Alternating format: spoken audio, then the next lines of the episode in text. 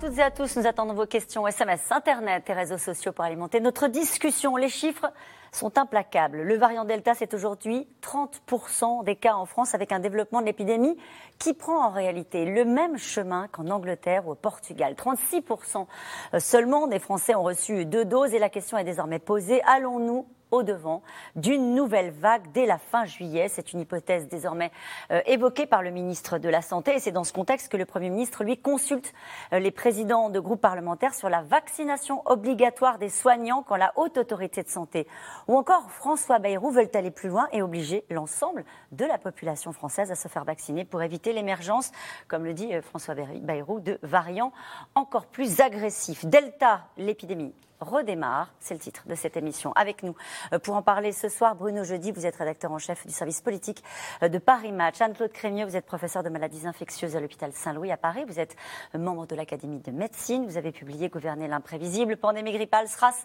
crise sanitaire aux éditions Lavoisier. Christine Rouziou est avec nous ce soir. Vous êtes professeur émérite de virologie à la faculté de médecine de Necker. Je rappelle que vous êtes membre des académies de médecine et de pharmacie. Avec nous ce soir également Hervé Schneeweiss. Vous êtes neurologue, directeur de recherche au CNRS et président du comité d'éthique de l'INSERM et du comité international de bioéthique de l'UNESCO. Bonsoir à tous les quatre. Bonsoir. Euh, merci de participer à ce C'est dans l'air en direct. Je vais me tourner vers vous, Bruno Jeudi, pour commencer cette émission. Il y a encore quelques jours, on avait un gouvernement qui nous parlait de la relance, de cette rentrée où il faudrait reprendre en quelque sorte le fil normal, euh, le cours des réformes. Et on voit que depuis quelques jours, le temps a profondément, le, le ton a profondément changé, tout simplement parce que l'épidémie redémarre. C'est ce qu'a dit ce matin euh, le porte-parole du gouvernement, Gabriel Attal. Oui, vous avez raison, vous avez donné le, le chiffre de l'inquiétude, 30% à peu près maintenant des, des, euh, des cas de, de, Covid sont euh, des variants dits Delta, donc le variant, euh, le variant indien. Et grosso modo, cette inquiétude, on peut la dater, c'est à peu près une semaine. Euh, une semaine pourquoi? On a d'abord eu Olivier Véran, qui a eu le, le premier des propos alarmistes, j'allais dire, il est dans son rôle, c'est le ministre de, de, la Santé. Mais rapidement, il a été relayé par le Premier ministre, Jean Castex, qui, interpellé au Sénat, euh, le soir même, je crois que c'est mercredi ou jeudi dernier, a écrit une lettre à tous les présidents de, des groupes parlementaires pour les consulter sur euh, l'extension du, du pass sanitaire et même envisager euh, la vaccination euh, euh, obligatoire. Il ne l'écrit pas tout à fait dans ces termes-là, mais en On gros, c'est une pression très importante qui est pesée. Pourquoi?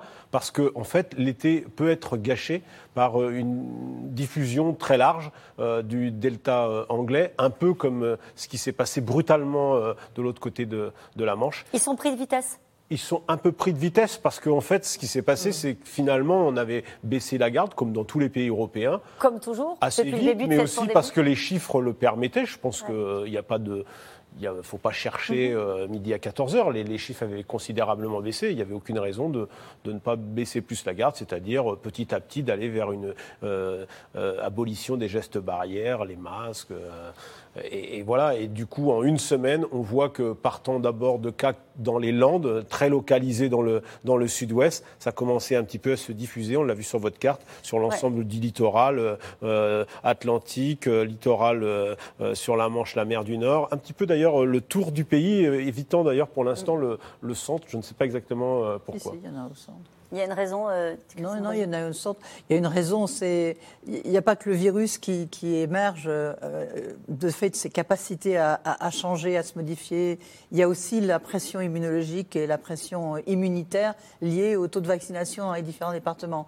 Et c'est vrai que. euh, euh, on voit euh, le- en bordure de mer, on voit en région PACA, on voit le virus diffusé.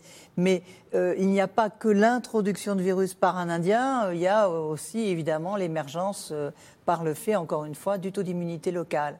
Le, le fait est que ça, il faut vraiment changer de braquet, à Vraiment? mon avis. Ah, vraiment, il faut, il faut reprendre une surveillance épidémiologique correcte, forte, et, euh, et il faut surveiller parce que les chiffres sont pas si forts. Oui, parce que c'est la question que je voulais vous poser. Il y a 2300 cas par jour. Voilà, c'est pas si fort. Il y a encore, enfin, c'est très tranquille dans les hôpitaux, fort heureusement. Euh, du coup, on se dit, pourquoi est-ce qu'il y a cette fébrilité? Pourquoi est-ce qu'on nous parle d'une nouvelle vague fin juillet, c'est-à-dire là, dans trois semaines? Parce que les choses peuvent aller très vite, même en partant de bas. C'est assez simple. Elles vont très vite ailleurs, donc elles vont aller très vite chez nous. Mais c'est vrai qu'on part de bas et du coup, on peut contrôler beaucoup mieux maintenant euh, que quand on avait 25 000 cas par jour. Donc le tracé euh, est de nouveau extrêmement important. le suivi des virus extrêmement important et le suivi des mutations. Parce qu'en fait, il y a le delta, mais il y a le Delta Plus euh, qui a une mutation commune avec notamment le virus anglais. Et donc, euh, toutes ces accumulations de mutations qui permettent euh, d'un échappement à la vaccination, qui se transmettent plus, voire qui vont avoir un pouvoir pathogène supérieur, ça fait beaucoup de choses. Donc, pour le moment, ce que l'on sait quand même, c'est les résultats de protection vaccinale euh, relativement correcte euh, vis-à-vis de, des nombreux vaccins. ça va pour les formes graves et pour l'hospitalisation. Mais le danger, c'est quand même de laisser circuler le virus. Je voudrais vous. Alors, il n'est pas virologue, François Bayrou, il n'est pas non plus épidémiologiste, il n'est pas infectiologue, mais il a fait une déclaration hier chez nos confrères de RTL en disant Je vis avec une hantise, c'est que le virus devienne extrêmement nocif pour les enfants. Est-ce qu'il a raison d'avoir cette crainte-là? euh, vous parliez de toutes les mutations euh, des, variants. Est-ce que ça, c'est une crainte ou est-ce que parce que c'est ce virus-là, de toute façon, on aura cette partie de la population qui sera toujours protégée? Alors, je ne dirais pas nocif pour les enfants. Je dirais que les enfants restent, vont, si on ne les vaccine pas, vont rester la cible du virus. Tant que le virus peut circuler dans une certaine population, euh, quelle que soit la tranche d'âge, c'est lui qui est gagnant. Et donc, effectivement, on est en train de sélectionner des, des virus qui sont euh, qui ont un pouvoir pathogène plus fort, comme le virus indien Delta+. Et euh, de fait, euh, on a intérêt à faire attention et à bloquer cette circulation. Et à pas traîner. À pas traîner sur la vaccination, quoi, y compris les, moins, les plus de 12 ans. Vous nous le disiez, on va en reparler dans un instant parce que c'est sujet mm. évidemment à polémique. Anne Crémieux, vous nous le disiez la semaine dernière, hein, que vous regardiez la situation précisément en Grande-Bretagne et, et, vous nous disiez, il n'y a pas de raison que ça ne se passe pas exactement pareil en, en France. Mm. Et c'est précisément ce qui est en train de se passer. Ce qu'on pouvait espérer, c'était que le, le variant pénétrerait plus lentement euh, en France, qu'on aurait de l'avance, qu'on pourrait gagner du temps pour euh, avoir une couverture vaccinale plus étendue. Et c'est vrai qu'à partir du moment où on nous a annoncé qu'il y avait 20% euh, de variants Delta et qu'on était déjà à 400 cas, à ce moment-là, on s'est dit qu'effectivement, on était dans la situation des Anglais mi-mai, c'est-à-dire que un mois plus tard, ils avaient une courbe exponentielle. 30 000 cas quotidiens désormais. C'est ça qui se passe en Angleterre, hein. c'est qu'il y a eu une courbe exponentielle euh, à partir du moment où ils se sont retrouvés euh, à 3 euh, 000 cas. Donc oui, malheureusement, le virus nous a un peu pris de court à un moment où la couverture vaccinale en France est insuffisante pour bloquer la transmission ou tout au moins pour l'atténuer suffisamment. Et malheureusement, l'hypothèse d'un rebond est, je veux dire, est, inévitable. Bah, je, je, vois, ça serait hein, difficile. il faut les donner, même les mauvaises nouvelles. Ce serait, difficile euh, d'y échapper avec la couverture vaccinale que nous avons. Je vous rappelle qu'on a, on a 33% euh, de couverture vaccinale de doses, qui est inférieur évidemment euh, à Israël et qui est inférieur à l'Angleterre aujourd'hui avec une stratégie de vaccination à une dose qui a montré aussi euh, ses limites en Grande-Bretagne. Est-ce que ça veut dire, euh, Anne-Claude Crémieux, pardon, je reste euh, avec vous pour vous poser cette question, ça va être peut-être compliqué de, répondre, mais si on veut limiter la reprise de cette épidémie, est-ce que ça veut dire qu'à un moment donné, il faut remettre des gestes barrières? Tout à l'heure, Bruno Jeudi disait on les a un peu oubliés. C'est vrai qu'on n'a plus le masque, en tout cas en extérieur. On le met encore en intérieur. Mais est-ce que ça veut dire aussi tirer les leçons et euh, resserrer un petit peu la vis, même si c'était personne n'a envie, hein, évidemment. C'est très simple. Hein. Euh, il y a euh, finalement relativement peu d'armes efficaces pour lutter contre la diffusion du virus. les armes efficaces, c'est le masque. Mm l'aération et évidemment, par-dessus tout, euh, la vaccination.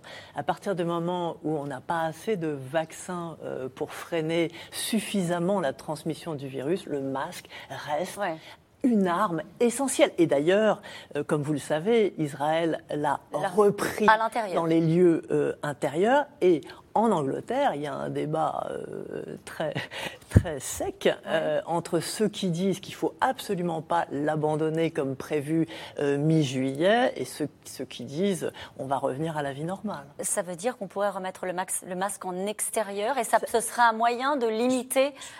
Je vais vous dire, ça veut dire qu'en tout cas, on n'est pas prêt de l'abandonner en intérieur. Euh, Hervé Schneeweiss, alors il y a des gens qui nous regardent ce soir qui disent bon, très bien, l'épidémie peut reprendre fin juillet, mais s'il n'y a pas d'hospitalisation, au fond, ça peut être une épidémie comme celle qu'on connaît chaque année, avec la grippe notamment, et puis on laissera passer, et puis. Euh, euh, on attendra tranquillement qu'on ait 90% de, de taux d'immunité collective dans le pays. Pourquoi est-ce que ça devient quand même un sujet de préoccupation, y compris pour les pouvoirs publics, on l'a bien compris, alors même que les hospitalisations pour l'instant restent très basses Écoutez, c'est très surprenant comme, euh, comme discussion, comme question, parce que ça fait presque un an que tout est sur la table. Hmm. Qu'on sait comment ce virus se diffuse. Il se diffuse dans l'air, il se diffuse via des gouttelettes, il se diffuse à une distance d'un mètre, un mètre cinquante. C'est clair. Pourquoi on prend des gestes barrières? Bah, Pour éviter de se faire contaminer. La question n'est pas d'avoir ou de pas le masque. La question, c'est quelle responsabilité prenons-nous? Si on est tout seul dehors, le masque ne sert à rien. Si on est euh, sur une brocante, comme euh, il y en avait une à côté de chez moi ce week-end, et qu'on est serrés les uns contre les autres, bien sûr, il faut. Mettre, il faut, mettre, le masque à l'extérieur. Vous croyez que les Français n'ont pas compris ça? Ben, En tout cas, s'ils l'ont compris, ils n'exercent pas leur responsabilité parce que cette question de c'est obligé de mettre le masque, je le mets, c'est pas obligé de mettre le masque, même alors que la barrière avec l'autre n'est pas respectée, je ne le mets pas, c'est vraiment le B à bas de prendre ses responsabilités. Et sur cette histoire d'hospitalisation, votre avis sur ce sujet-là? Parce qu'encore une fois, on, on, se dit, ce qui a fait qu'on a fermé le pays, ce qui a fait qu'on a imposé des gestes barrières, des restrictions très sévères, c'est à un moment donné que nos services hospitaliers débordaient. Si tout ça reste assez contenu, ce qui est le cas encore en Grande-Bretagne, pourquoi est-ce que ce serait un sujet, cette reprise de l'épidémie? Mais parce que, comme ça a été très bien expliqué euh, juste avant moi, ça ne durera pas. C'est-à-dire qu'à partir du moment où le nombre de cas va augmenter, le nombre de cas graves va suivre pour ceux qui ne sont pas vaccinés. Là encore, l'exemple d'Israël nous montre tout à fait ce qui se passe. Oui, en Israël, il y a bien 40% des cas avec le variant Delta de gens qui ont été vaccinés et qui pourtant sont contaminés. Mais sur une population d'adultes de 6 millions où il y a maintenant 400 000 seulement qui ne sont pas vaccinés. Donc sur 6 millions, effectivement, les 7 ou 8 qui, qui sont l'échec de la vaccination, on sait que ce vaccin n'est sûr qu'à 92% bah, ils feront des, des formes, et des formes pas graves. Il n'y a aucun mort depuis le 25 juin. Et puis tous ceux qui ne sont pas vaccinés, c'est-à-dire 400 000, eh ben, eux, ils contribuent pour 60 Donc, Et ceux-là, ils vont faire des cas graves. D'accord. Donc, Mathématiquement, en réalité, ça ne tient pas. Nous, on est à 30%. On, a dit qu'il fallait entre 70 et 80% de couverture vaccinale pour qu'on ait l'immunité collective. Les chiffres sont sur la table. À chacun de prendre ses responsabilités pour lui-même, pour se protéger, pour les autres, pour empêcher la contamination.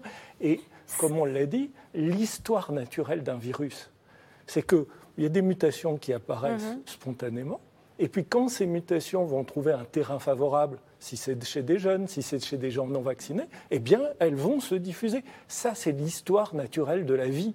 Donc si on ne comprend pas comment se transmet le virus, comment il mute, comment on amplifie l'épidémie en ne prenant pas nos responsabilités, eh bien c'est une chronique d'une catastrophe annoncée. Je pourrais même vous parler des matchs de l'euro quand vous voyez les images, j'imagine que ça vous met euh, peut-être euh, en, colère ou que ça vous inquiète, hein, qui sont des matchs de l'Euro qui sont jugés avec, euh, joués avec des, des jauges, puisqu'il y a 75% de capacité d'accueil du stade, hein, donc des stades presque totalement remplis avec un vrai brassage de population. Juste par rapport aux hospitalisations, peut-être qu'il faut rappeler aussi. Il faudra me parler de l'euro, Anne-Claude Crémieux, je vous assure. il faut rappeler que notre vulnérabilité est aussi liée au fait que notre population âgée, notre population à risque, n'est pas totalement vaccinée. C'est vrai que ça, c'est un sujet d'inquiétude. En Angleterre, je vous rappelle qu'on est à plus de 90% euh, des gens euh, âgés euh, à risque qui sont vaccinés. En Israël, c'est pareil. Nous, on a aussi cette vulnérabilité-là qui nous laisse penser qu'une chaîne de contamination, ça finira par atteindre quelqu'un qui est à risque. Sur l'euro? Sur l'euro? Sur l'euro? Sur l'euro, est-ce que c'est une prise de risque? Est-ce que ça n'a pas été géré? Oui, c'est une prise de risque. En fait, je pense que la pression, euh, j'allais dire, euh, du business a été euh, plus forte que tout, et, et aussi l'envie, voilà, d'aller dans les stades, elle était très forte. L'euro a été reporté d'une année. On a attendu justement que la, la, crise sanitaire diminue un peu partout en Europe, puisque cette année, c'est un euro qui se dispute dans plusieurs pays à la fois, en Grande-Bretagne, justement, où il devrait y avoir la finale, euh, en, en, Hongrie. il y a eu des marches à Saint-Pétersbourg. Je donne juste un exemple 300 supporters finlandais qui qui avaient, été, euh, euh, qui avaient fait leur test PCR sont allés assister à un match à Saint-Pétersbourg. Et euh, une fois qu'ils ont été là-bas, on ne sait pas si c'est dans le stade ou si c'est autour du stade, mais 200 d'entre eux ont été contaminés. Et les demi-finales se joueront à Wembley. Exactement. Ce qui pose la question d'ailleurs du passe sanitaire versus passe vaccinal. vaccinal. Hein.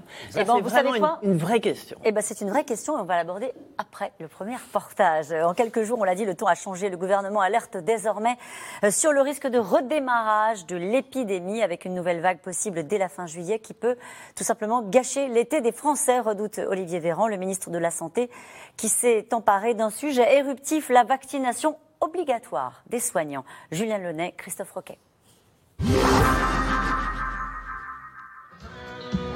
L'un des premiers grands rendez-vous culturels de l'été. Le festival Solidays est de retour après son annulation l'an dernier pour raisons sanitaires. Une 23e édition particulière, organisée sur un seul jour et réservée au personnel de santé. Leur ministre est venu hier gâcher la fête en évoquant un sujet sensible, la vaccination obligatoire. Demander à un soignant de se vacciner, c'est pas le pointer du doigt. C'est pas dénigrer le travail qui a été fait c'est pas dénier euh, le sens de leur engagement. C'est pas euh, vouloir brusquer qui que ce soit. Demander à des soignants de se vacciner, c'est leur demander d'aller au bout de leur engagement au service de leurs malades et de la santé des gens qu'ils ont choisi de protéger. Euh, encore une fois, la vaccination obligatoire quand on est soignant, ce ne sera pas une nouveauté. Prudence dans les mots, mais l'exécutif entend bien durcir le ton avec les soignants. Il serait en train de préparer une loi pour les contraindre à se faire vacciner.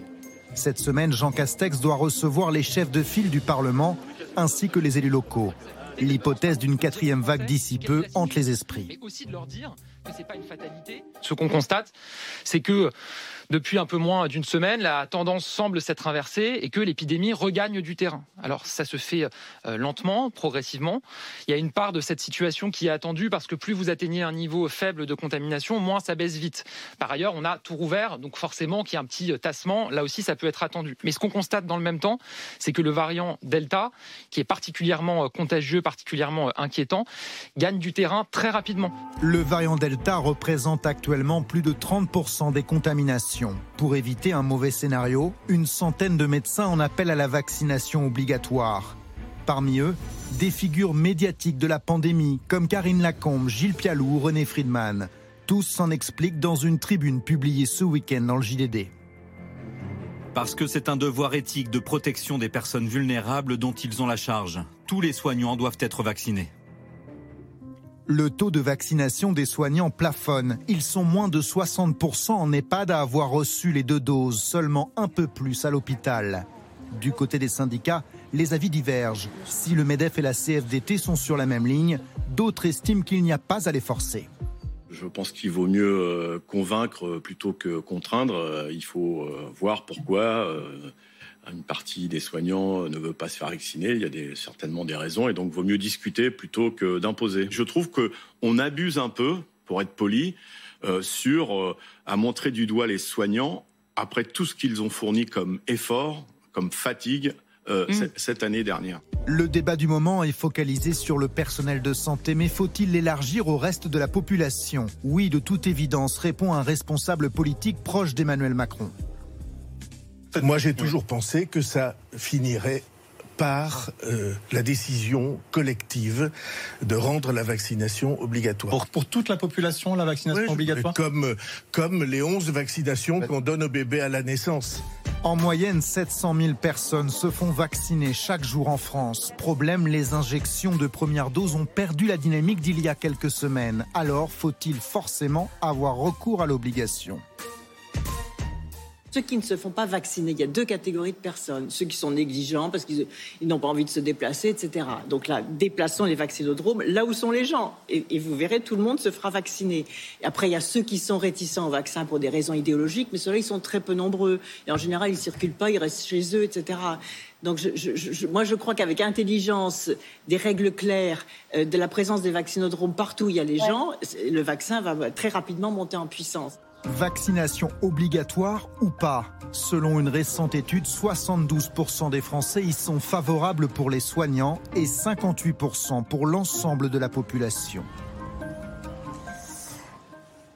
Et nous prenons notre discussion, Bruno Jeudi, avec cette question. Pourquoi attendre septembre pour rendre la vaccination obligatoire? Le variant, lui, n'attend pas. Claude, en Haute-Savoie.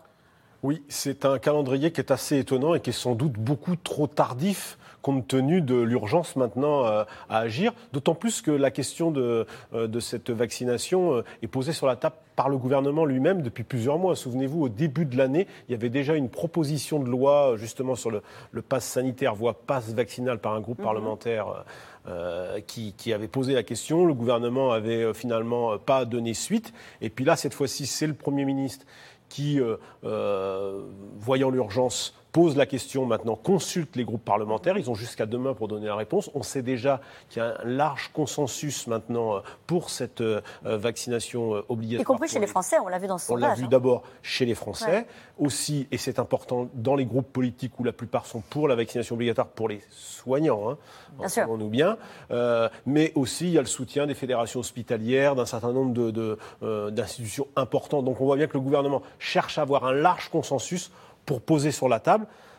Le calendrier est serré parce que faire une loi, ça peut se faire rapidement. D'ici la fin juillet, ça peut être voté, à condition que le Conseil d'État euh, ne retarde pas tout ça. On sait que le Conseil d'État a tendance à un peu être, et c'est son rôle, être sourcilleux sur les libertés euh, publiques, et on verra ce qu'il dira. Mhm. Euh, donc c'est possible techniquement de faire, mais ce qui se joue avec cette vaccination moteur, c'est pour ça qu'il faut aller vite. C'est maintenant parce qu'en septembre, ce sera trop tard. Trop tard, parce que le variant entre temps aura Surtout s'il faut deux doses. Aura progressé fortement. On sait que comme quand il faut deux doses, grosso modo, il faut six semaines. Hmm. Donc, vous voyez, euh, ça sera sans doute trop tard. Donc, il faudrait vraiment accélérer et faire ça euh, peut-être dès le prochain Conseil des ministres euh, ou en tous les cas le suivant, parce qu'après, ce serait vraiment tardif. Pourquoi autant de résistance de la part de certains soignants? D'ailleurs, quand on dit les soignants, il faut être assez précis. Ce ne sont pas tous les soignants. Il y a certaines catégories hein, de soignants qui sont plus rétifs à la vaccination. Peut-être Hervé Schneveil sur cet aspect-là? Oui, je crois qu'il faut regarder les choses en face et reprendre encore une fois les choses à la racine, c'est-à-dire à la responsabilité de chacun. Si on regarde les choses, euh, c'est pas dans le corps médical qu'on trouve euh, la résistance. Il y aura peut-être quelques résistants, il y a peut-être quelques complotistes. Mais Ce ne sont pas, les médecins, en gros. Pas, c'est pas là qu'on trouve vraiment la résistance. On la trouve d'abord dans la population générale. Hein. Si on n'a que 35% euh, de personnes vaccinées, et encore pas tous en deuxième dose, pourquoi est-ce que les 65 autres ne sont On va en parler, mais restons sur les soignants. Ces vaccins sont, sûrs et sont efficaces. Sur les soignants, ben, on constate que quand on descend dans l'échelle hiérarchique et aussi dans les salaires, euh, les infirmières, les aides-soignants, les personnels assistants y compris les personnels euh, administratifs euh, dans les centres hospitaliers ou, les EHPAD, eh bien, on a de plus en plus de réticence, de plus en plus de défiance. Et il faut se poser la question si on n'a pas là, en fait, une autre forme de conflit social, c'est-à-dire que, plus du fait d'être mal payé, d'être mal considéré, d'être taillable et corvéable à merci, à travers le refus de, se soumettre, entre guillemets, à une certaine euh, euh, règle, c'est pas la question seulement de la responsabilité individuelle, c'est aussi la question de la révolte contre une forme de système qui, qui, est hiérarchique. Et Mais eux, ils n'ont pas la vaccination obligatoire contre l'hépatite B, par exemple Non. Non euh, si, si. Pas les, les... aides-soignants. Les aides-soignants sont-ils Si, si, si. Tous ah. Bah, en tout, cas, il y a une, en tout cas, il y a une forme de, il y a une forme de dénégation, il y a une forme de résistance à, une forme d'éducation, de conviction, et donc il faudrait commencer par redire les choses fondamentales. Qu'est-ce que c'est que ce virus? Comment il se transmet? Lutter, contre, lutter contre les fake news, remettre chacun en situation d'être responsable. Est-ce qu'on a le temps, Hervé depuis, depuis le début d'épidémie, je pense qu'on a eu le temps. L'obligation, c'est un pis-aller Ouais. Ça sera une autre forme qui entraînera d'autres types de révoltes et de résistance. Je pense qu'il faut entendre pourquoi les gens résistent et les convaincre de, de se faire vacciner. La vaccination, elle est Qu'est-ce que vous leur diriez si vous aviez un soignant en face de vous Qu'est-ce que vous lui diriez Ce que je pour fais- le ce que je convaincre fais systématiquement. euh, Qu'est-ce que vous euh, faites? Vous, vous faites des conférences Je- et vous allez à l'hôpital? Non, non, non, Non non, je, je travaille aussi à l'hôpital. D'accord. Qu'est-ce que vous leur dites, alors? Aussi des collègues euh, et tout. Ben, je leur parle, je les écoute, j'essaye de répondre aux questions et j'essaye de démonter les fake news. Et oui, c'est un travail. Ils ont peur de long. quoi Pardon, je vous coupe, Hervé Schneeweiss, mais c'est intéressant votre expertise de terrain. Ils vous disent j'ai peur, ils vous disent c'est dangereux les vaccins, ils vous disent. Ils euh, vous, disent, ils vous disent tout et n'importe quoi. Ils vous disent ça sert à rien parce que l'épidémie est finie. Ils vous disent ça sert à rien parce que d'autres vont me protéger. Ils disent ça sert à rien parce que je fais, je fais attention. Moi, je fais attention. Ils disent ça sert à rien parce que ça peut être dangereux. On- les, les histoires de thrombose veineuse, on en a beaucoup parlé. Puis tout d'un coup, on en a pu parler. Pourquoi on en a pu parler Parce que Là encore, au lieu de dire clairement il n'y avait pas plus de thrombose veineuse que dans la population générale, et finalement, l'a dit On l'a dit. on l'a pas assez, Pas assez, dit et redit et que c'était sûr et que c'était efficace. L- les- le- le- la transmission d'informations, la conviction, c'est quelque chose Ça, de continu. ça, vous avez raison, Hervé Schneeweiss, il y a un vrai travail à faire d'information. On essaie de le faire d'ailleurs sur le plateau de C'est dans l'air tous les soirs et auprès d'une population qui euh, euh, parfois se- euh, s'informe prioritairement d'ailleurs sur, sur, d'autres vecteurs. Euh, si vous vous dites la vaccination obligatoire est un pis-aller, est-ce que vous pensez, Anne-Claude Crémieux, qu'on va y échapper? Euh, Est-ce que la décision, de toute façon, euh, elle est, pardon de le dire comme ça, dans les tuyaux? Je dis deux choses. D'abord, on raisonne aujourd'hui différemment qu'il y a quelques mois. Pourquoi? Pourquoi? Parce qu'au départ, effectivement, on était absolument justifié de se dire la persuasion va suffire. Euh, la couverture vaccinale euh, dans les hôpitaux, dans les EHPAD va augmenter. Donc on a laissé ce temps de la persuasion. Or, aujourd'hui, effectivement, on arrive à euh, une couverture vaccinale qui est insuffisante, ça a été dit. Deuxième chose, ce qu'a montré aussi le temps, c'est que le vaccin est très bien toléré. Le vaccin, je parle des vaccins ARN messagers, qui sont ceux qu'on administre au personnel euh, de santé, il est extrêmement euh, bien toléré et extrêmement efficace. Donc on a ce recul. Et euh, qu'il y ait des hésitations euh, vaccinales, c'est pas quelque chose de nouveau. On le connaît chaque année.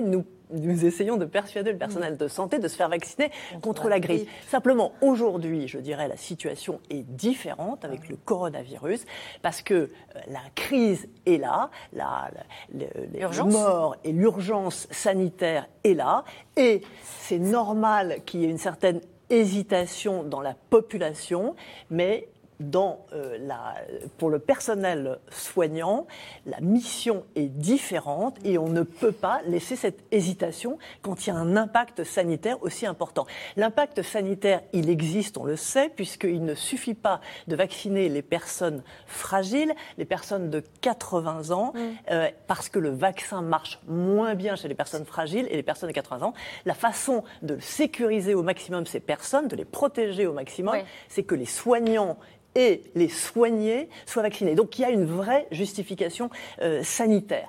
On sait que les- les- les- les- le personnel soignant peut quand même s'infecter même s'il a été euh, vacciné.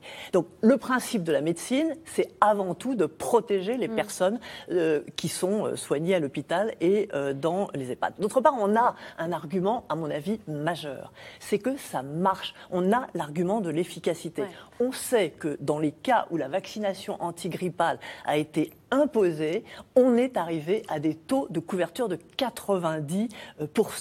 Enfin, on a ce que vous avez dit, c'est l'acceptation sociale. Bref, aujourd'hui, la situation est différente d'hier.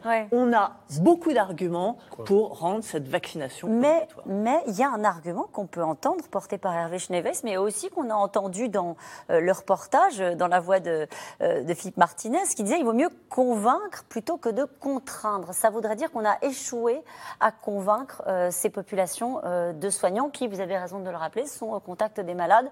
Et je précise, mais juste pour euh, terminer la, la question, qu'il y avait des clusters récemment euh, de dans des EHPAD. Oui, il y a des variants Delta dans les EHPAD et on sait très bien comment ils ont été introduits par des personnels non vaccinés. Donc euh, là, c'est pas acceptable. C'est pas acceptable parce que, euh, comme l'a dit Anne-Claude, euh, les personnes âgées ont un plus grand risque de faire quand même euh, une forme. Même vaccinées. Même vaccinées. C'est vrai que c'est une course contre la montre. Il faut vraiment dire les choses. Dans la mesure où, même vacciné, on peut attraper le virus, on n'aura pas de forme grave, on aura un petit rhume, même pas une petite grippe. Mais on est porteur et on est contaminant. Et donc, du coup, on ne sait pas très très bien euh, quelle va être cette circulation du virus? On, doit dire les choses. On ne sait pas tout et on ne va pas faire des PCR aux gens vaccinés. Donc, on voit bien à quel point euh, on est dans un moment un petit peu particulier où, certes, ça circule pas beaucoup. Certes, c'est facile de surveiller parce qu'il n'y a plus pas beaucoup de positifs. Euh, mais la surveillance virologique doit être bien renforcée et la surveillance. euh, alors moi, je suis inquiète avec euh, euh, les concerts à l'extérieur, les boîtes, les soirées. euh, je pense que là, c'est difficile. On peut plus faire machine arrière, là, Christine Rouziou on peut pas faire machine arrière, mais on peut vacciner. Et Oui. je pense que les jeunes acceptent cette vaccination. Ils ont compris que c'était Ouais. un moyen d'acquérir leur liberté. Et je pense que euh, ils sont convaincants, y compris auprès de leurs parents et de leurs euh, personnes. Donc, euh, je pense que la conviction, comme vous venez de le Oui. dire, euh, est, est importante en leur disant bien, euh, c'est bien pour vous, c'est bien pour les autres, mais c'est surtout que on est à un moment un peu critique. Juste, euh, on a entendu François Bayrou aller au-delà Oui.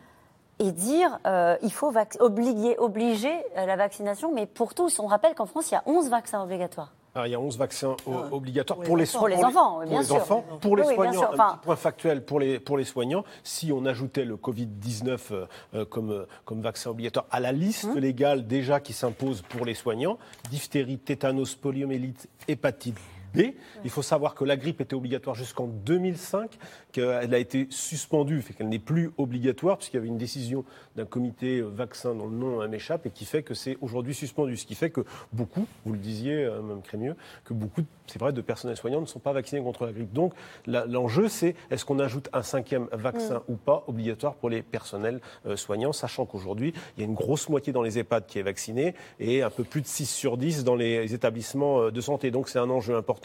François Bayrou, c'est quand même pas n'importe qui, c'est un allié d'Emmanuel Macron. Le président s'est toujours prononcé contre la vaccination euh, euh, obli- obligatoire, contrairement à Jean Castex qui maintenant commence à ouvrir, euh, à ouvrir la voie. Il y avait deux autres personnalités non moins importantes. G- Gérard Larcher, qui est comme le président du Sénat, qui s'est prononcé aussi pour la vaccination obligatoire, et un candidat à la présidentielle, Yannick Jadot. Donc on voit quand même que la question est Ouais. posée dans le débat, euh, dans le débat public par les politiques et pas par des politiques, euh, euh, des politiques importants. En termes d'éthique, Hervé Schneeveil, ce serait plus acceptable que ce soit une vaccination obligatoire pour tous que pour les soignants? Non, c'est en termes d'éthique, c'est une question de voir dans quelle mesure on exerce son autonomie d'une part, sa responsabilité d'autre part. Euh, moi, je suis 100% favorable, bien sûr, à la vaccination, et il me semble que l'éthique d'un personnel médical, c'est d'être vacciné. Bien sûr. Le- la balance bénéfice-risque ne fait aucun, euh, aucune discussion. Ouais. Euh, la question fondamentale, c'est de savoir si, en privant d'une certaine façon les gens de leur autonomie et en Ouais. diminuant leurs responsabilités, c'est-à-dire en rendant les choses obligatoires et en faisant que c'est ou ça, ou l'amende, euh, ou le coup de bâton. Ouais, on va voir ce qui se passe en Italie. Est-ce qu'on va être plus efficace ou être moins efficace? Et de ce point de vue-là, la question reste ouverte parce qu'il n'y a aucune démonstration pour l'instant d'une plus grande efficacité. Alors, Pardon On n'est pas tellement efficace pour l'instant euh, auprès des mais on n'est pas efficace, mais on n'est pas efficace non plus en termes de, en termes d'éducation et de conviction. Et on n'est pas tellement efficace en faisant tomber la décision du haut au lieu d'avoir une animation du débat qui vient, qui vient plus largement. Pourquoi depuis le début le Conseil scientifique n'a-t-il pas été, à travers toute la. France, animé des débats pour expliquer ce qu'était ce virus Ouais. et pourquoi il faut se faire vacciner Pourquoi est-ce qu'il n'y a eu aucune inclusivité du mouvement pour entraîner l'adhésion alors que, comme vous l'avez Alors. dit, ce sont des politiques qui viennent Ça- donner un certain nombre d'occasions au lieu de mettre les gens en responsabilité. Et après, on s'étonne qu'il y a des taux d'abstention alors il y en a qui ont fait autrement, Hervé. Schneeveil. C'est les Italiens. Euh, le gouvernement, il n'a pas fait dans le détail. Là-bas, les soignants ont l'obligation de se faire vacciner sous peine d'être suspendus sans solde. Une loi a été votée en avril dernier et depuis, 98% du personnel médical a reçu au moins une injection. Walid Berissoul, Erwan Lyon. Tout a commencé dans cet hôpital de la région de Gênes. Fin mars, une douzaine de patients sont hospitalisés après avoir été infectés par le Covid-19. Le virus a sans doute été introduit, d'après l'enquête, par un soignant n'ayant pas été vacciné.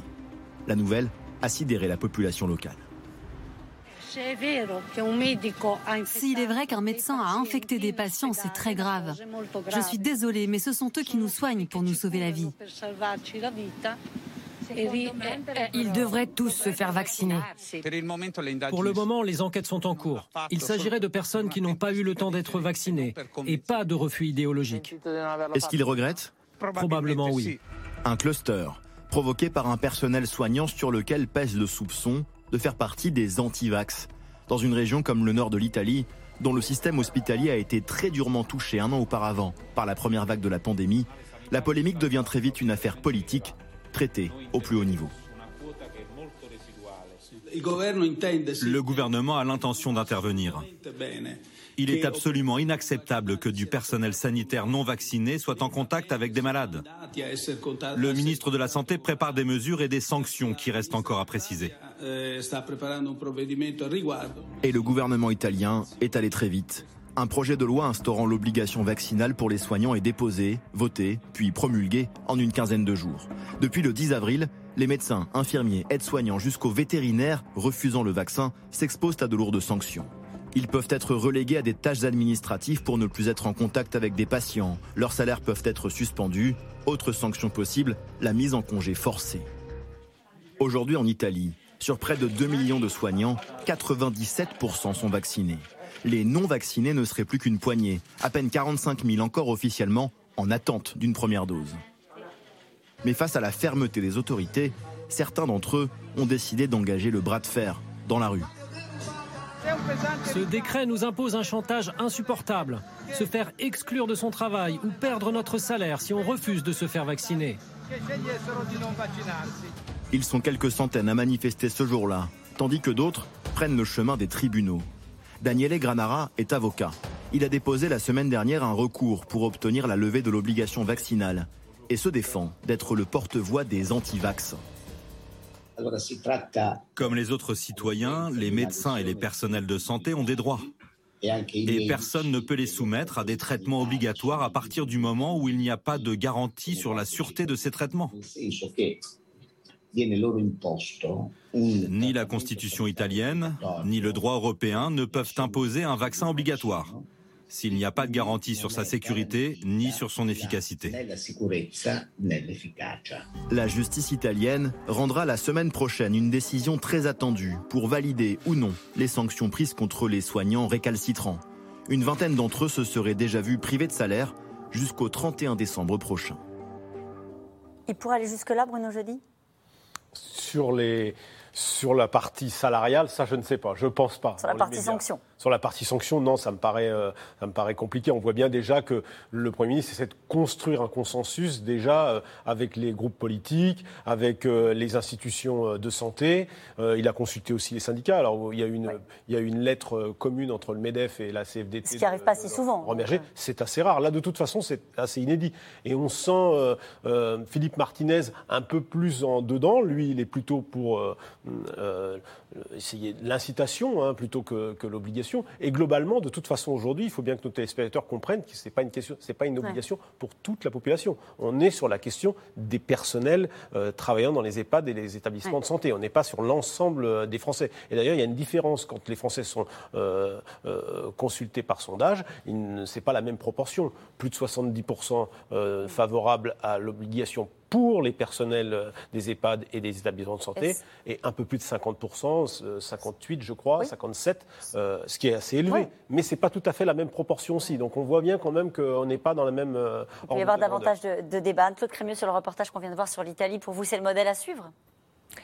Je pense que l'Italie a pris une euh, décision qui est raisonnable. Ils avaient euh, un taux de vaccination euh, assez faible dans les EHPAD. Ils ont eu cette histoire de, cluster hein, qui, avec, des morts et avec d'ailleurs des familles qui se sont retournées contre l'hôpital en disant qu'il n'y avait pas, l'hôpital n'avait pas exercé son devoir de, protection. Et ça a été le déclic. Les, Italiens sont parfois en avance sur nous ce qui concerne des mesures de santé publique. Vous savez, euh, la santé publique compose en général avec euh, euh, différentes, je dirais, décisions obligatoires, pas obligatoires, mais il y a quelque chose qui est essentiel. Il faut que ça marche. On cherche des mesures efficaces. Et c'est vrai que là, on a la chance de savoir que cette mesure est efficace, elle est faisable, elle est acceptable par la société. Christine Rosio sur cet aspect-là, euh, sur la méthode italienne et peut-être plus généralement sur une autre façon peut-être de contraindre à la vaccination qui est euh, le passeport vaccinal qui pourrait, disait c'était une proposition également évoquée par le porte-parole du gouvernement. C'est une des pistes aussi, c'est-à-dire d'un moment donné de demander un passeport vaccinal, euh, pas simplement pour prendre l'avion, pas simplement pour changer de pays ou pour voyager, mais peut-être aussi pour avoir accès à, à, des activités. Alors bien sûr, les concerts, c'est déjà le cas, les rassemblements de plus de 1000 personnes, mais peut-être plus généralement dans la vie quotidienne. Moi, je trouve que ce serait euh, la, bonne décision parce que, en fait, euh, euh, le passeport sanitaire, pour moi, est insuffisant. avoir une PCR négative, ça n'a jamais protégé. Alors qu'avoir un, passeport vaccinal, ça veut dire qu'on est vacciné, qu'on va ni être vecteur, ni être porteur, ni être malade. Franchement, c'est nettement mieux qu'un passeport sanitaire. Cette histoire de suivi de PCR régulière, etc., ça n'a pas beaucoup de sens. Maintenant, ça n'a pas beaucoup de sens. Je pense qu'on est, on est vraiment à un bon moment pour euh, instituer euh, cette histoire de passeport vaccinal, d'autant qu'il y a les vacances, il y a les jeunes qui veulent euh, se réunir, il y a les concerts, il y a l'extérieur, il, il, y a quand même beaucoup de rassemblements et de réunions qui vont se faire pendant tout l'été. Donc je trouve que là, vraiment, pour moi, le passeport sanitaire est tout à fait insuffisant. Je me tourne vers vous, Hervé Schneeweis, parce que vous avez travaillé hein, avec l'UNESCO, le Comité international de bioéthique hein, de, l'UNESCO, sur cette question de passeport vaccinal. Et vous émettez non pas des réserves, mais des mises en garde. Oui, parce que d'un côté, le passeport, euh, le pass sanitaire, parce qu'il y a différents aspects, et, et, on, peut, on peut discuter cette question de la vaccination, parce que nous, au niveau de l'UNESCO, bien évidemment, le comité international, c'est 36 membres de tous les pays, de tous les continents. Et je rappelle que si nous, on critique le fait d'avoir 35% de la population vaccinée en France, on est à moins de 1, 2% de la population en Afrique. Et si on ne fait rien pour rendre le vaccin accessible à, l'ensemble de la population, c'est pas avant la fin 2023 que l'ensemble de la population sera vaccinée en Afrique et dans d'autres pays euh, à faible revenu. Et je vous laisse euh, calculer si ça sera delta, gamma, epsilon. à, quelle lettre, hein. à, quelle lettre, de l'alphabet on en sera des variants. Donc c'est notre responsabilité internationale de, de, promouvoir cette vaccination et de la promouvoir partout. Après, la question fondamentale, c'est le pass sanitaire, que ce soit être vacciné, que ce soit être négatif, est une solution pour réouvrir la société. On veut tous réouvrir la société. À partir du moment où ce n'est pas un privilège pour quelques-uns, certains qui auront le droit de voyager et d'avoir accès à des activités, et d'autres qui n'auront pas le droit, qu'est-ce qu'on fait pour rendre aussi accessible si on est non contaminant et dans quelles conditions? Les conditions de l'incertitude, parce que quand on est vacciné, il y a quand même un petit pourcentage d'échecs vaccinaux qui quand on va augmenter, va rester quand même une possibilité de contamination. Le, la question du traçage digital, donc comment est-ce qu'on respecte bien les libertés privées? Nous, on est dans des États hautement réglementés, avec des fichiers qui sont hautement contrôlés. Que se passera-t-il dans d'autres États Vous dites en gros, il faut manier ça avec prudence. Voilà. Et il y a dix recommandations qui sont faites dans le rapport de l'UNESCO et qui sont des recommandations aux différents États. encore une fois, on est favorable au pass sanitaire, mais pas dans n'importe quelle condition. C'est ce que je disais, quelques réserves sur l'utilisation de, de, cet outil. Euh, est-ce que, Bruno Jeudi, il y a aussi d'autres options qui sont sur la table, comme par exemple dire on va plus rembourser aux gens qui veulent pas se faire vacciner les tests PCR, euh, des, moyens d'inciter aussi les, Français au quotidien à se faire, euh, à se faire vacciner? Ça pourrait même être la solution en attendant d'avoir cette vaccination obligatoire si jamais la décision est prise. Oui, effectivement, il y a la question des PCR de confort, entre guillemets, qui pourraient ne plus être, ne plus être remboursés. Alors, je sais que ça, ça ça, mm. c'est pas forcément très convaincant, mais cette possibilité-là existe. Il y a la question aussi d'étendre le pass sanitaire, c'est-à-dire au fond, vous allez dans des restaurants, ben, ça peut devenir obligatoire d'être, euh, d'une certaine manière, ça peut rentrer dans le pass sanitaire pour aller mm. au restaurant ou, ou dans d'autres euh, lieux euh, publics. Donc il y a ces, ces possibilités-là qui existent sur la table et qui peuvent être des alternatives ou des moyens en attendant la vaccination obligatoire si jamais le gouvernement décidait d'en passer, passer par là. Quelle est la crainte, Bruno Jeudi, du gouvernement sur un sujet comme celui-ci Où on pourra toujours plaider ce qu'on a entendu ce soir avec des, nuances, mais l'urgence euh, face à un, variant Delta qui prend tout le monde de vitesse. La crainte, c'est peut-être de ne pas avoir été assez vite finalement, cette question de la vaccination qui est aujourd'hui euh, posée euh, sur la table depuis une semaine, c'est quand même une question qui aurait pu être euh, étudiée avant. Elle est revenue plusieurs fois sur la table. Il y avait divergence dans la classe politique, mais aussi à l'intérieur de la majorité et aussi au niveau de l'exécutif. Ça, c'est quand même une question importante. Et puis, ben, il y a le fait de, de, prendre des mesures rapides, parce que sinon, vous disiez, on était sur le plan de relance il y a deux semaines, on l'a déjà euh, en septembre, euh, on voit bien qu'il euh, y a, des, circonstances politiques qui vont sans doute accaparer les hommes politiques vers d'autres questions. Et s'il y a toujours cette question en toile de fond du variant, d'un variant qui vient perturber le débat, donc sans doute que j'ai le sentiment-là que l'exécutif veut accélérer euh, les choses euh, pendant le mois de juillet. Christine Rosio, pourquoi euh, Alain Fischer, qui est président du Conseil d'orientation de la stratégie vaccinale, dit tout se joue dans les 15 jours à venir? On a l'impression qu'on entend ça à chaque fois. Là, c'est vrai? Oui, moi je pense que c'est vrai. Je pense que, effectivement, comme on l'a dit, le niveau est très bas. Donc il faut vraiment tout faire pour le maintenir aussi bas. Et, là, l'enjeu de la vaccination est, vraiment majeur parce que on a les vacances. Il faut prévoir toute la logistique pour aller vacciner sur les lieux de vacances, etc. Eh ben et je pense que d'ailleurs cette logistique va être assez intéressante dans la mesure où c'est peut-être euh, sur les lieux de vacances que les gens vont être plus facilement vous croyez Convaincu. Eh ben, on va voir. on va voir, Christine Rosiou, vous m'assurez une transition impeccable. Je vous remercie. Parce qu'avec le début des vacances, la campagne de vaccination doit s'adapter. Alors que 35 millions de Français ont reçu au moins une dose, la vaccine... les vaccinodromes ont laissé place aux centres de proximité, près des lieux de vacances, des lieux de passage, et même au mondial de la pétanque à Marseille. Ambrine Mbida, euh, Noé Poitvin et Nicolas Baudry-Dasson.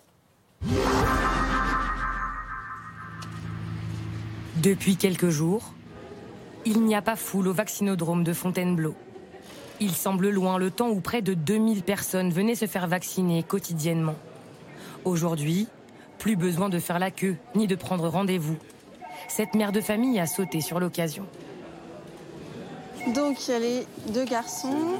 Voilà. Je suis venue ici parce qu'à Fontainebleau, c'est là où il y avait des disponibilités rapidement. Voilà. On va partir en vacances et on va vers l'Espagne. Donc du coup, on voulait être vaccinés. Euh, c'est pour ça. Faire sa deuxième dose dans un vaccinodrome avant de prendre la route des vacances, cela devient de plus en plus rare. Résultat, avec cette fréquentation en baisse, difficile d'organiser les plannings pour cette bénévole. Ça nous impacte, c'est une question d'organisation. Euh, moi, par rapport aux bénévoles, est-ce que j'en prends 8 par demi-journée? Est-ce que j'en prends 4 Est-ce que j'en prends le samedi? Est-ce qu'on fait des nocturnes? Et puis l'organisation des soignants, que ce soit infirmier ou médecin, ben, c'est la même chose. Ça demande aux SDIS de tout le temps s'adapter aux rendez-vous qui sont pris, soit sur Doctolib, soit sur le centre téléphonique de Fontainebleau. Pendant l'été, un quart des centres de vaccination franciliens seront fermés. Après un boom de la vaccination au début de la campagne, elle stagne depuis plus d'une semaine. Un peu plus de la moitié de la population a reçu sa première dose. Le nombre de prises de rendez-vous est en baisse. Alors, changement de stratégie au gouvernement. Olivier Véran prône désormais la vaccination de proximité, comme ici, dans ce centre commercial de Villeneuve-la-Garenne. Le ministre de la Santé prévient, Si la campagne ralentit, il y aura bel et bien une quatrième vague. Aujourd'hui, nous avons près d'un million et demi de doses de vaccins disponibles pour des premières injections et qui n'ont pas encore trouvé de preneur, même si il y a encore environ 200 000 Français qui reçoivent leur première injection de vaccination chaque jour dans notre pays. Donc cette campagne continue, mais nous pouvons faire plus, et j'ai envie de dire que nous devons faire plus, parce que la menace du variant Delta est une menace qui est réelle et qui pourrait venir gâcher nos vacances et gâcher l'été. Continuer la vaccination pour éviter que l'épidémie ne s'accélère. Après une baisse fin mai, le nombre de contaminations a connu un regain. Alors la stratégie du gouvernement est simple. Inciter les Français à se faire vacciner absolument partout, dans les petits centres et sur leurs lieux de vacances. Dans la station balnéaire de Carry-le-Rouet, le vaccin est à deux pas de la serviette. Ici, 200 injections par jour. Et si la demande augmente cet été, l'équipe médicale sera renforcée. Il y a beaucoup d'infirmiers, de médecins qui sont prêts à venir. Et effectivement, si on a une grosse activité beaucoup plus importante, on peut encore mettre une tente pour euh, d'autres infirmiers, il n'y a pas de souci. Il y a aussi des endroits inattendus, comme ce festival médiéval. Non, un site de vaccination sans rendez-vous juste à côté. Pourquoi pas C'est deux injections, c'est ça. Hein? Ou encore au Mondial de la pétanque, à Marseille. 100 000 personnes y affluent pendant cinq jours. L'occasion rêvée pour la municipalité d'inciter les gens à se faire vacciner. Entre deux tirs, certains boulistes en profitent pour avoir leur première dose. Oui, allez le faire. Tu vas aller la faire la, la première, première injection. C'est mieux là. Au moins, ils prennent le direct. Bah moi, j'aime pas du tout les trucs médicaux, les ambiances médicales. Euh, là, c'est mieux quand on a attendu, on fait quelques papiers, on se fait vacciner. Euh, voilà. Ouais, je pense que ça peut convaincre une partie des gens. Huit marins-pompiers sont mobilisés pour l'occasion. Selon eux, la vaccination de proximité est essentielle. C'est aller vers. C'est-à-dire qu'aujourd'hui, on, commence à comprendre les limites du système des grands centres de vaccination. Et aujourd'hui, c'est de s'implanter euh, dans les moments festifs et les événements, euh, les festivals. Tout l'été, cette initiative devrait être reprise dans de nombreuses stations balnéaires. Ne pas laisser la campagne de vaccination faiblir pour espérer éviter de nouvelles mesures restrictives. Ça, c'est plutôt pas mal, cette adaptation. Christine Rosiou. Moi, je trouve ça plutôt bien, moi. Bon. Je trouve ça plutôt bien. Je trouve que. Je, je pense que c'est ça qu'il faut euh, développer. Euh, ça représente une certaine logistique parce que les médecins euh, qui étaient en ville à Paris, euh, il faut qu'ils aient aussi leurs vacances, mais il faut tout réorganiser sur les lieux de vacances. Je pense que les lieux de vacances, c'est un bon, un bon moyen d'augmenter la, la, couverture vaccinale. Pourquoi ne pas interdire certains lieux aux non-vaccinés? Cette question qui nous est posée ce soir, Ernest Schneeweiss.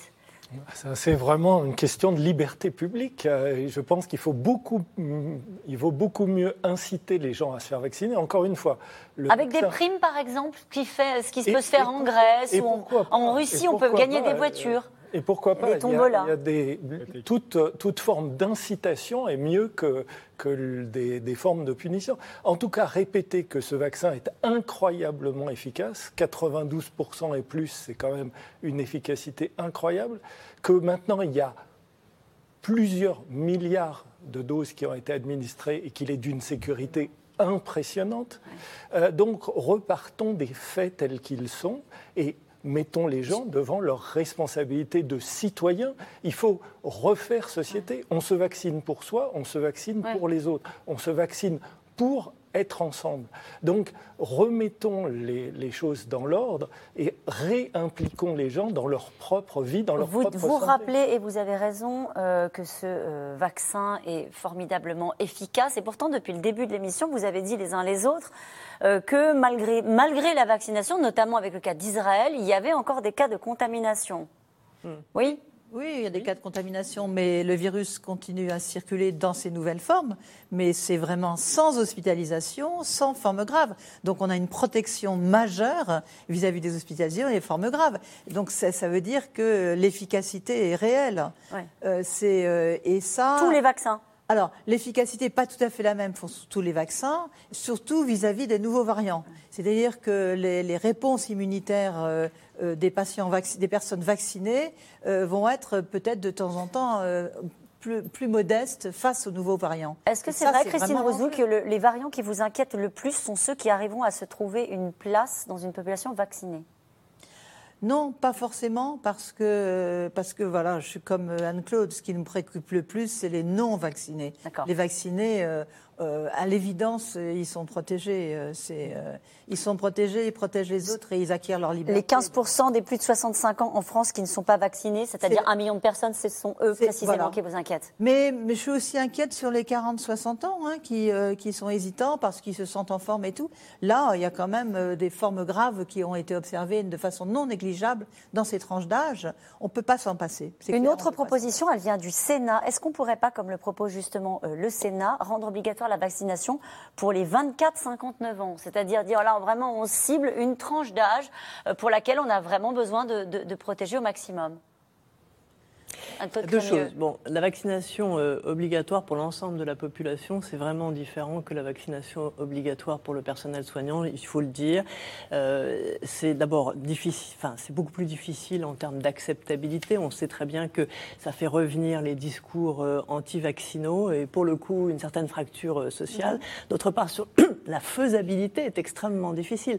C'est facile de vacciner des enfants d'âge scolaire parce qu'on les récupère à l'école et la vaccination est vérifiée au moment où ils rentrent à l'école. Mais vacciner euh, des adultes, c'est quelque chose qui est quasiment euh, infaisable. Il est extrêmement difficile d'aller vérifier. Donc c'est vrai qu'on est là vis-à-vis, euh, je dirais, d'une décision ou d'une mesure dont l'efficacité aujourd'hui n'est absolument pas démontrée. À la différence du personnel soignant. Soignant, et ça on l'a bien compris. Bruno Je le redis d'abord, Emmanuel Macron, à deux reprises, au moins à deux reprises, l'a dit, je ne rendrai pas obligatoire la vaccination. Oui. Ça, Pour l'ensemble des Pour Français. l'ensemble des Français, cette question euh, est tranchée. Euh, juste, euh, lorsque vous avez demandé si on ne pourrait pas donner des primes, faire des cadeaux, c'est vrai que ça existe dans certains pays. Ça a été, ça a été évoqué en France, hein, évidemment, puisque c'est des- ça existe. à- alors, c'est une solution qui a été écartée. Aujourd'hui, on est vraiment sur cibler les personnels qui travaillent dans les EHPAD et les établissements de santé, ce qui, au fond, est sans doute euh, la chose la plus incompréhensible pour euh, euh, le reste de la population. Pourquoi, bon sang, ces personnes qui donnent de leur vie, qui donnent de leur temps, et c'est une forme de, euh, de- de- d'engagement, ne, ne veulent pas se faire vacciner? Là, il y a un problème de, de- pas seulement de, de solidarité, mais d'individualisme quasiment. Ils Mm. font un métier où il faut euh, se faire vacciner, ça paraît une évidence, et euh, le fait est que ça ne l'est pas. Deux éléments. Très, rapide alors. Il vient d'avoir un papier euh, euh, qui montre que euh, la tombola, ça n'est pas bien. Ça ne sert pas à, augmenter le nombre de personnes. Et deuxième chose, n'oubliez pas, Israël a mis en place un passeport vert. C'est quoi un passeport vert? C'est un passeport vaccinal pour faire certaines activités dans lesquelles il y a un vrai risque de circulation du virus. Et nous revenons maintenant à vos questions.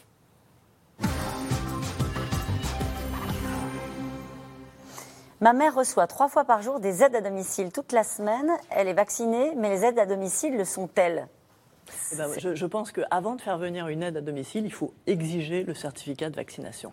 Parce que effectivement, sinon, on fait prendre des risques aux personnes âgées. Ben, moi, je n'y suis pas arrivée. Euh, Ah. Je n'y suis pas arrivée. J'ai mis un certain temps pour y arriver. Euh, ma mère est à domicile, elle a accepté la vaccination, elle a essayé de convaincre.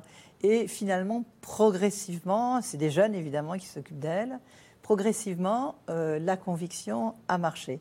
Mais ça a pris du temps. Ça, c'est la méthode Hervé Schneeweiss. Exactement. Convaincre, prendre le temps de la concertation, de la discussion. Euh, si tant de soignants sont réfractaires au vaccin, c'est qu'il y a une raison. Quels sont leurs arguments? Alors là, on a entendu ce que disait euh, tout à l'heure Hervé Schneeweiss. C'est intéressant d'avoir euh, peut-être votre avis aussi. Euh, Anne-Claude Crémieux, à l'hôpital, vous devez croiser vous aussi euh, des, des- des soignants, des infirmiers qui ne veulent pas se, se faire vacciner. Non, mais rappelons que c'est un phénomène qu'on observe avec les vaccins. J'ai parlé de la grippe, hein. donc c'est Mhm. pas ce vaccin. Oui, bien sûr. rappelons que ce vaccin est effectivement euh, efficace et bien toléré.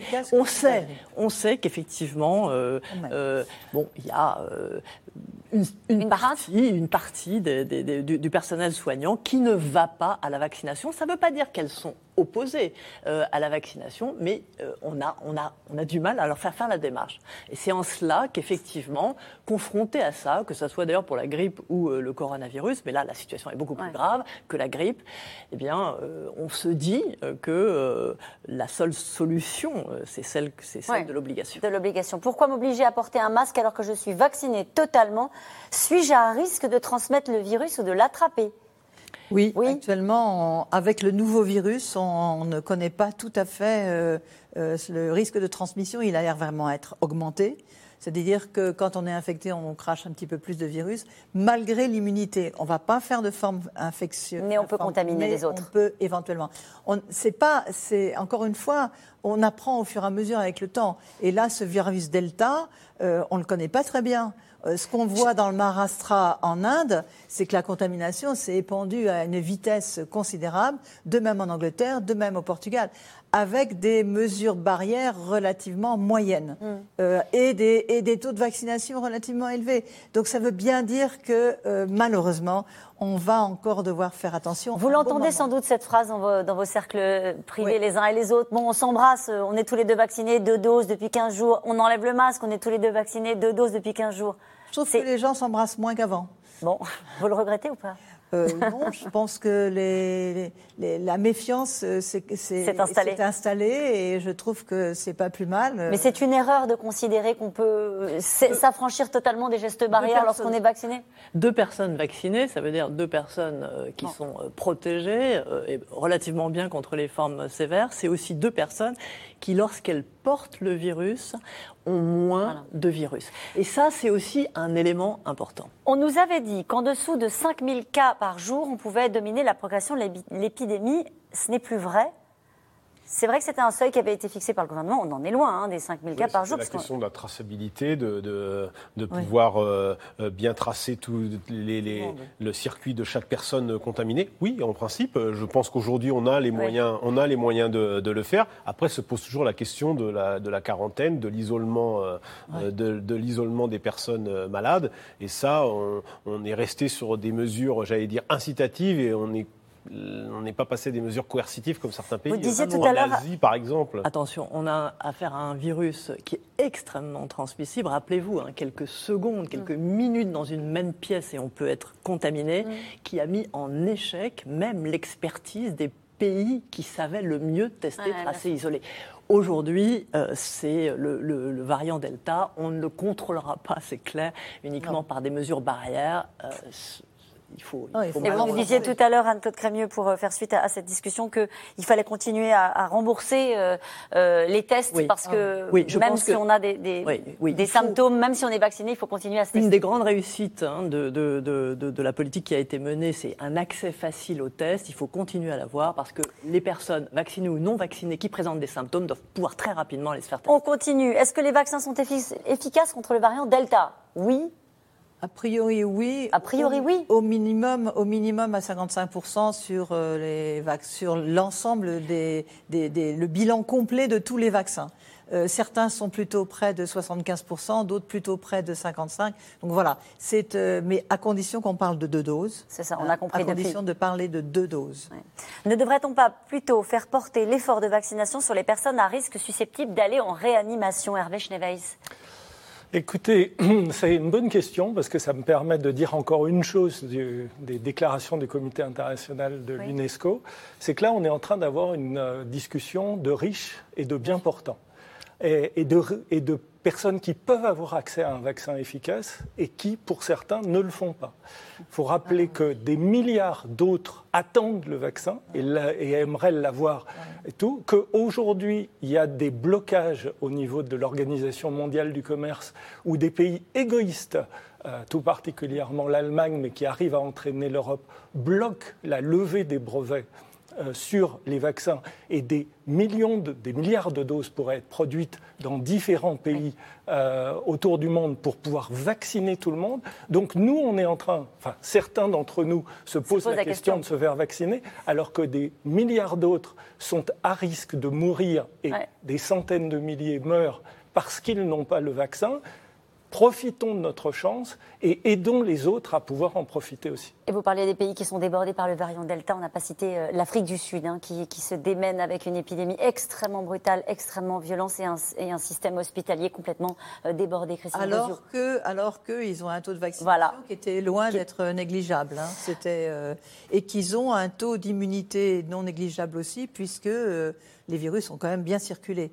Donc on voit bien quand même que le risque de ce variant Delta, il faut l'anticiper euh, et, essayer de, comprendre au maximum. En cas de quatrième vague, pensez-vous que des personnes vaccinées supporteront de nouvelles restrictions? Pour moi, c'est non nous dit Yolande dans le bas. Hein. ça, c'est une vraie question parce que c'est vrai que dans le pays, là, pour le coup, entre ceux qui auront été vaccinés et ceux qui n'auront pas été vaccinés, l'idée de mm. mettre des restrictions très fortes du type couvre-feu, voire du type euh, reconfinement, ce sera extrêmement mal On ne pourra plus utiliser les mêmes recettes. Ah non, on ne pourra pas utiliser les mêmes recettes, pas les mêmes arguments. Et mettons-nous à la place des pouvoirs publics. Euh, quelles euh, euh, quelle mesures barrières et surtout une mesure de coercition à imposer lorsque vous avez pendant des mois dit qu'il faut se faire hospitaliser, que vous ne l'avez pas rendu obligatoire par exemple, et que vous vous retrouvez au mois de septembre, au mois d'octobre, comme l'année dernière, contraint de reconfiner? Non.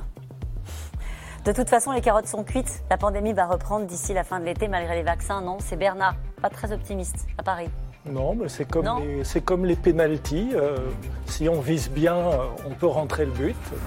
On, a encore, on est encore dans la, dans la fenêtre de tir, on peut bien viser. Mais c'est pas gagné. Bon, après la vaccination des soignants, à quand la vaccination obligatoire dans les entreprises qui sont d'importants lieux de contamination? Très rapidement. Non, ce n'est pas euh, à l'ordre du jour pour le gouvernement. Non, mais beaucoup d'entreprises ont pris des initiatives qui sont intéressantes. Presque chaque mois un nouveau virus, on s'en sortira donc jamais. Mais si, si, on s'en Allez, merci à vous tous. C'est la fin de cette émission qui sera rediffusée ce soir à 22h40. Je vous rappelle que vous pouvez retrouver C'est dans l'air quand vous le souhaitez. C'est gratuit en podcast ou en replay à n'importe quelle heure euh, du jour ou de la nuit. À demain.